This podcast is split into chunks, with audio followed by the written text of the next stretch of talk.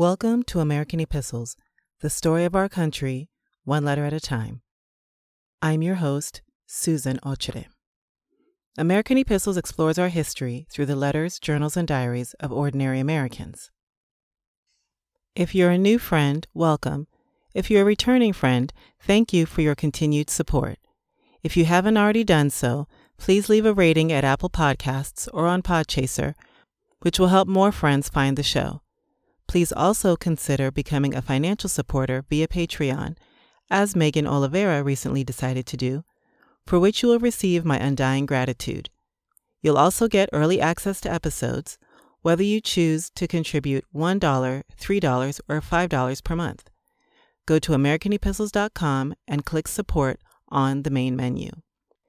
Now I'll continue with the letters of Eleanor Pruitt Rupert, whom we now know as Eleanor Stewart. The last episode was devoted to the Edmondson family. Today, we'll hear more about Cora Belle Edmondson and others of Eleanor's neighbors. She also talks about the homestead in a second brief letter. Here we go. October sixteenth, nineteen eleven. Dear Missus Coney, I once heard Sedalia Lane telling some of her experiences, and she said she, quote, surreptitiously stole along, end quote. One day, when I thought the coast was clear, I was surreptitiously examining the contents of the tool chest with a view toward securing to myself such hammers, saws, and what else I might need in doing some carpentry work I had planned. The tool chest is kept in the granary. Both it and the granary are usually kept locked. Now the good man has an idea that a woman needs no tools, and the use and misuse of his tools have led to numbers of inter-household wars. I was gloating over my opportunity, and also making the best of it, when a medley of burring Scotch voices brought me to a quick realization that discretion is the better part of valor. So I went into seclusion behind a tall oat bin. It seemed that two neighbors whom I have never seen were preparing to go to town, and had come to get some tools and to see if if the Stewart would lend them each a team. Now, Mister Stewart must be very righteous, because he certainly regardeth his beast, although he doesn't always love his neighbor as himself. He was willing, however, for friends Tam Campbell and Archie McKetrick to use his teams, but he himself would take a lighter rig and go along, so as to see that his horses were properly cared for, and to help out in case of need. They made their plans, set the day, and went their ways. As soon as I could, I made myself scarce about the granary, and very busy about the house, and, like Josiah Allen, I was in a very, quote, happified state of mind. There is nothing Mister Stewart likes better than to catch me unprepared for something. I had been wanting to go to town, and he had said I might go with him next time he went, if I was ready when he was. I knew I would not hear one word about the proposed trip, but that only added to the fun. I had plenty of time to make all preparations, so the day before they were to start found me with all in readiness. It was quite early in the spring, and the evenings were quite chilly. We had just finished supper when we heard a great rumbling, and I knew the neighbors, Campbell and McKetrick, had arrived on their way to town. So I began to prepare supper for them. I hadn't expected a woman, and was surprised when I saw the largest, most ungainly person I have ever met come shambling toward me. She was Aggie McKetrick. She is tall and raw-boned. She walks with her toes turned out. She has a most peculiar lurching gait like a camel's. She has skin the color of a new saddle, and the oddest, straggly, straw-colored hair. She never wears corsets, and never makes her waists long enough, so there is always a streak of gray undershirt visible about her waist. Her skirts are never long enough either, and she knits her own stockings. Those inclined can always get a good glimpse of blue and white striped hose. She said, quote, I guess you are the missus, end quote. And that was every word she said until I had supper on the table. The men were busy with their teams, and she sat with her feet in my oven, eyeing my every movement. I told her we had just had our supper, but she waited until I had theirs ready before she announced that neither she nor Archie ate hot biscuits or steak, that they didn't take tea for supper, preferred coffee, and that neither of them would eat peaches or honey. So all of my supper was ruled off except the butter and cream. She went down to their wagons and brought up what she wanted, so Tam Campbell was the only one who ate my honey and biscuit. Tam is just a Scot, and with an amazingly close fist, he is very absent-minded. I had met Annie, his wife, and their six children. She told me of his absent-mindedness. Her remedy for his trouble, when it came to household needs, was to repeat the article two or three times in the list. People out like we are by a year's supply at a time, so a list of needed things is made up and sent into town. Tam always managed to forget a great many things. Well, bedtime came. I offered to show them to their room, but Aggie said, quote, "We'll nae sleep in your bed. We'll just bide in the kitchen," end quote. I could not persuade her to change her mind. Tam slept, slept at the barn in order to see after the beasties, should they need attention during the night. As I was preparing for bed, Aggie thrust her head into my room and announced that she would be up at three o'clock. I am not an early bird, so I thought I would let Aggie get her own breakfast, and I told her she would find everything in the pantry. As long as I was awake, I could hear Archie and Aggie talking, but I could not imagine what about. I didn't know their habits so well as I came to later. Next morning, the rumbling of wagons awakened me, but I turned over and slept until after six. There are always so many things to do before leaving that it was nine o'clock before we got started. We had only gotten about two miles when Mister Stewart remembered he had not locked the granary, so we trotted back. We nooned only a few miles from home. We knew we could not catch the wagons before camping time unless we drove very hard, so Mister Stewart said we would go by the Edmondsons and spend the night there. I enjoy even the memory of that drive through the short spring afternoon. The warm red sand of the desert, the Wind River Mountains wrapped in the blue veil of distance, the sparse gray-green sage, ugly in itself, but making complete a beautiful picture, the occasional glimpse of the shy, beautiful wild creatures. So much happiness can be crowded into so short a time. I was glad, though, when Cora Belle's Cora Belle's home became a part of our beautiful picture. It is situated among great red buttes, and there is a blue lake at the back of the house. Around the lake is a fringe of willows. Their house is a low, rambling affair, with a long, low porch and a red clay roof. Before the house is a cottonwood tree, its gnarled, storm-twisted branches making it seem to have the room it is. There is a hop vine at one end of the porch. It had not come out when we were there, but the dead vine clung hopelessly to its supports. Little Cora Belle just bubbled with delight, and her grandparents were scarcely better than she. Spring house cleaning was just finished, and they have company so seldom that they made us feel that we were doing them a favor by stopping.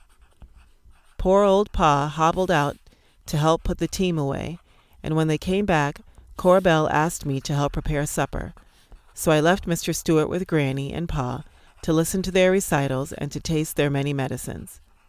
Cora Belle is really an excellent housekeeper. Her cooking would surprise many people. Her bread was delicious, and I am sure I never tasted anything better than the roasted leg of, lamb, leg of lamb she gave us for supper. I am ashamed to tell you how much I ate of her carrot jam. From where I sat, I had a splendid view of the sunset across the lake. Speaking of things singly, Wyoming has nothing beautiful to offer. Taken all together, it's grandly beautiful, and at sunrise and sunset, the heavens declare his glory. Cora Belle is so animated and so straightforward, so entirely clean in all her thoughts and actions, that she commands love and respect at one and the same time. After supper, her grandfather asked her to sing and play for us. Goodness only knows where they got the funny little old organ that Cora Belle thinks so much of. It has spots all over it of medicine that is spilled at different times, And it has, as Cora Belle said, lost its voice in spots. But that doesn't set back Cora Belle at all. She plays away just as if it was all right.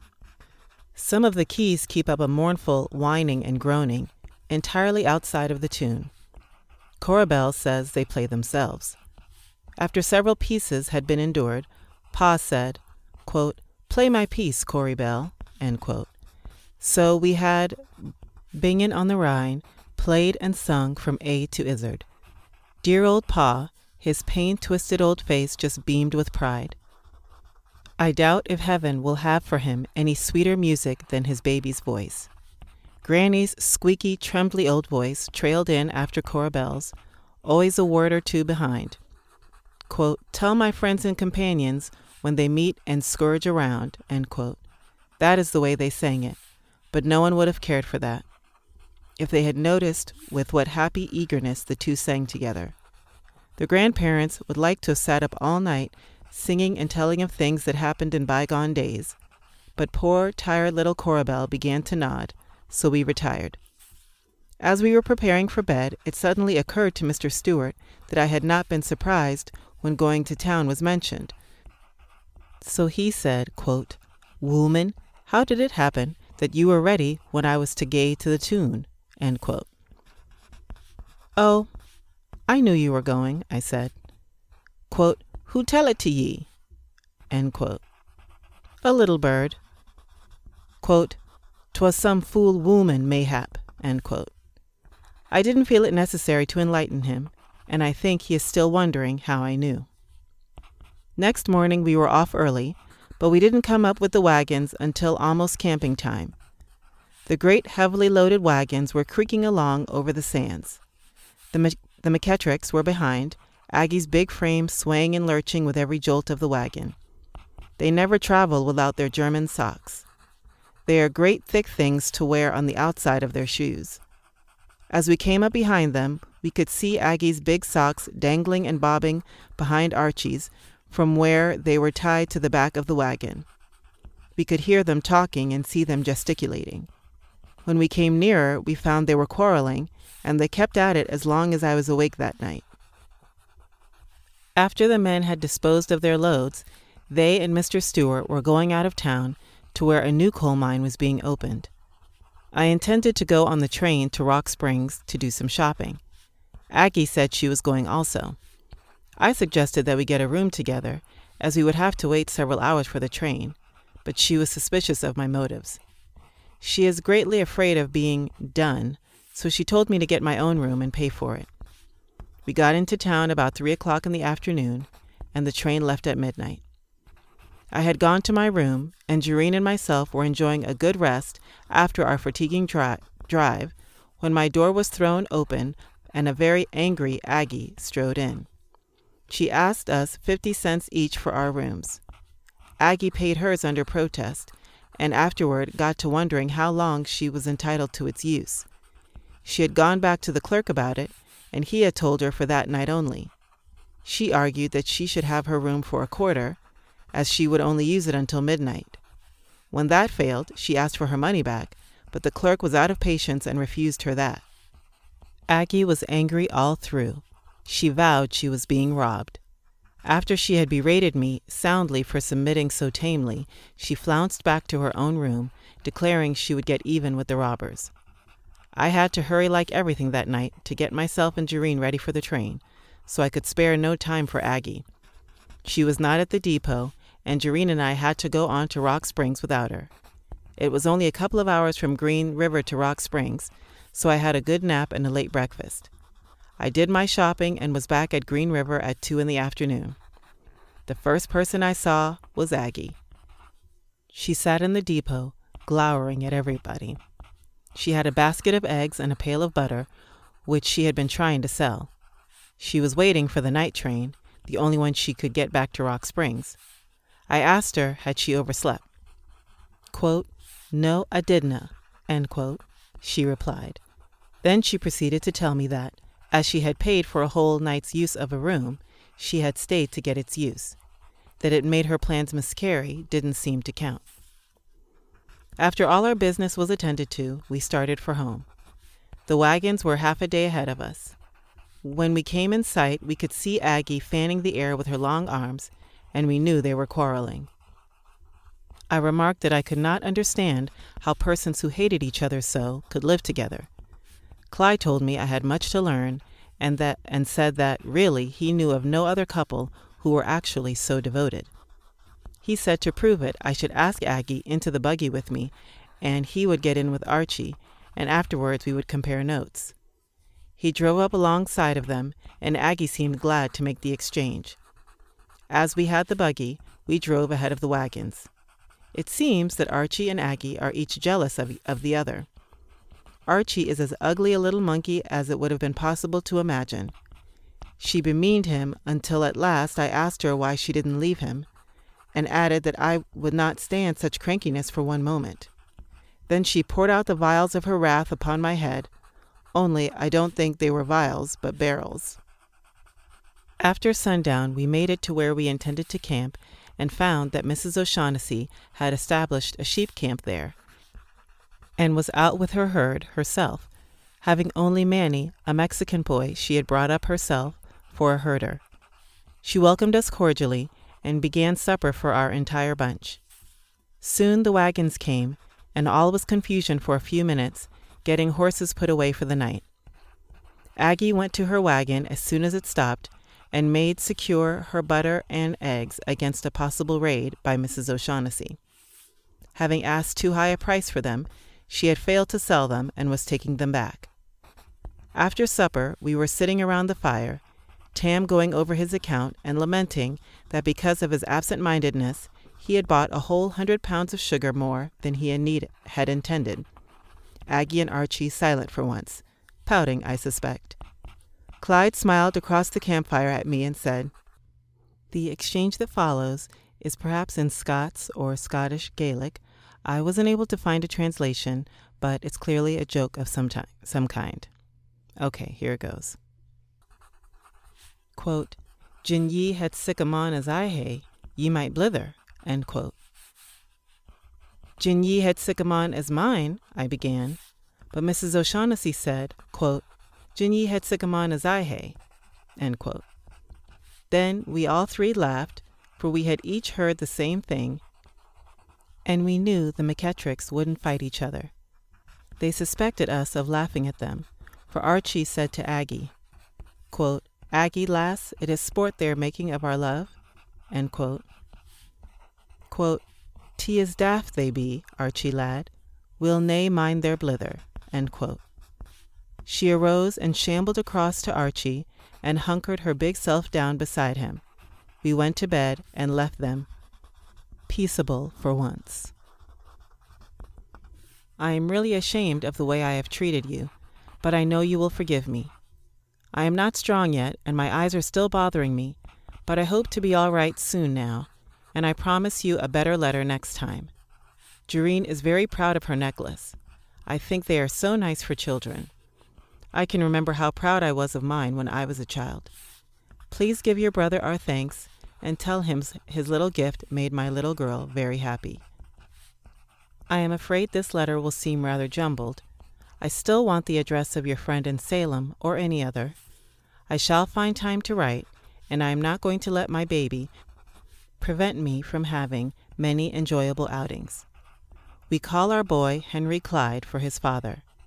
He is a dear little thing, but he is a lusty yeller for baby's rights. With much love, Jerrine and her mama. As Eleanor mentions, her son Henry Clyde Stewart Junior was born in nineteen eleven. She doesn't mention two prior pregnancies, a stillborn daughter, Helen, and son James Wilbur, who died in infancy. And now, the second letter of the episode. October fourteenth, nineteen eleven. Dear Missus Coney, I think you must be expecting an answer to your letter by now, so I will try to answer your questions as I remember. Your letter has been mislaid. We have been very much rushed all this week. We had the thresher crew two days. I was busy cooking for them two days before they came, and have been busy ever since cleaning up after them. Clyde has taken the thresher on up the valley to thresh for the neighbors, and all the men have gone along, so the children and I are alone. No, I shall not lose my land, although it will be over two years before I can get a deed to it. The five years in which I am required to prove up will have passed by then. I couldn't have held my homestead if Clyde had also been proving up, but he had accomplished that years ago and has his deed, so I am allowed my homestead. Also, I have not yet used my desert right, so I am entitled to one hundred sixty acres more. I shall file on that much some day when I have sufficient money of my own earning. The law requires a cash payment of twenty-five cents per acre at the filing, and one dollar more per acre when final proof is made. I should not have married if Clyde had not promised I should meet all my land difficulties unaided. I wanted the fun and the experience. For that reason, I want to earn every cent that goes into my own land and improvements myself. Sometimes I almost have a brainstorm wondering how I'm going to do it, but I know I shall succeed. Other women have succeeded. I know of several who are now where they can laugh at past trials. Do you know, I'm a firm believer in laughter. I'm real superstitious about it. I think if bad luck came along, he would take to his heels if someone laughed right loudly. I think Jerrine must be born for the law. She always threshes out questions that arise to her own satisfaction, if to no one else's. She prayed for a long time for her brother. Also, she prayed for some puppies. The puppies came, but we didn't let her know they were here until they were able to walk. One morning she saw them following their mother, so she danced for joy. When her little brother came, she was plainly disappointed. "Mama," she said, "did God really make the baby?" "Yes, dear." "Then he hasn't treated us fairly, and I should like to know why. The puppies could walk when he finished them. The calves can, too. The pigs can, and the colt, and even the chickens. What is the use of giving us a half-finished baby? He has no hair and no teeth. He can't walk or talk, nor do anything else but squall and sleep." After many days, she got the question settled. She began right where she left off. "I know, Mama, why God gave us such a half-finished baby. So he could learn our ways, and no one else's, since he must live with us, and so we could learn to love him. Every time I stand beside his buggy, he laughs, and then I love him. But I don't tell Stella nor Marvin, because they laugh, so that is why." Perhaps that is the reason. Zebbie's kinfolk have come and taken him back to Yell County. I should not be surprised if he never returned. The Lanes and the Pattersons leave shortly for Idaho, where our Bobby has made some large investments. I hope to hear from you soon and that you are enjoying every minute. With much love, your friend, Eleanor Stewart. The letters of Eleanor Pruitt Rupert Stewart are in the public domain. The music was performed by Pretlow Stevenson the fourth. My thanks to Rebecca Postupak, Jessica Lincoln, and Megan Oliveira for their monthly support. Check the Pinterest page for images related to today's episode. Please like the podcast on Facebook, follow on Twitter at Ordinary Letters, or leave a comment and rating at Podchaser or Apple Podcasts. American Epistles is also on Google Podcasts, Stitcher, Spotify, Overcast, and all the places. Thank you very much for listening.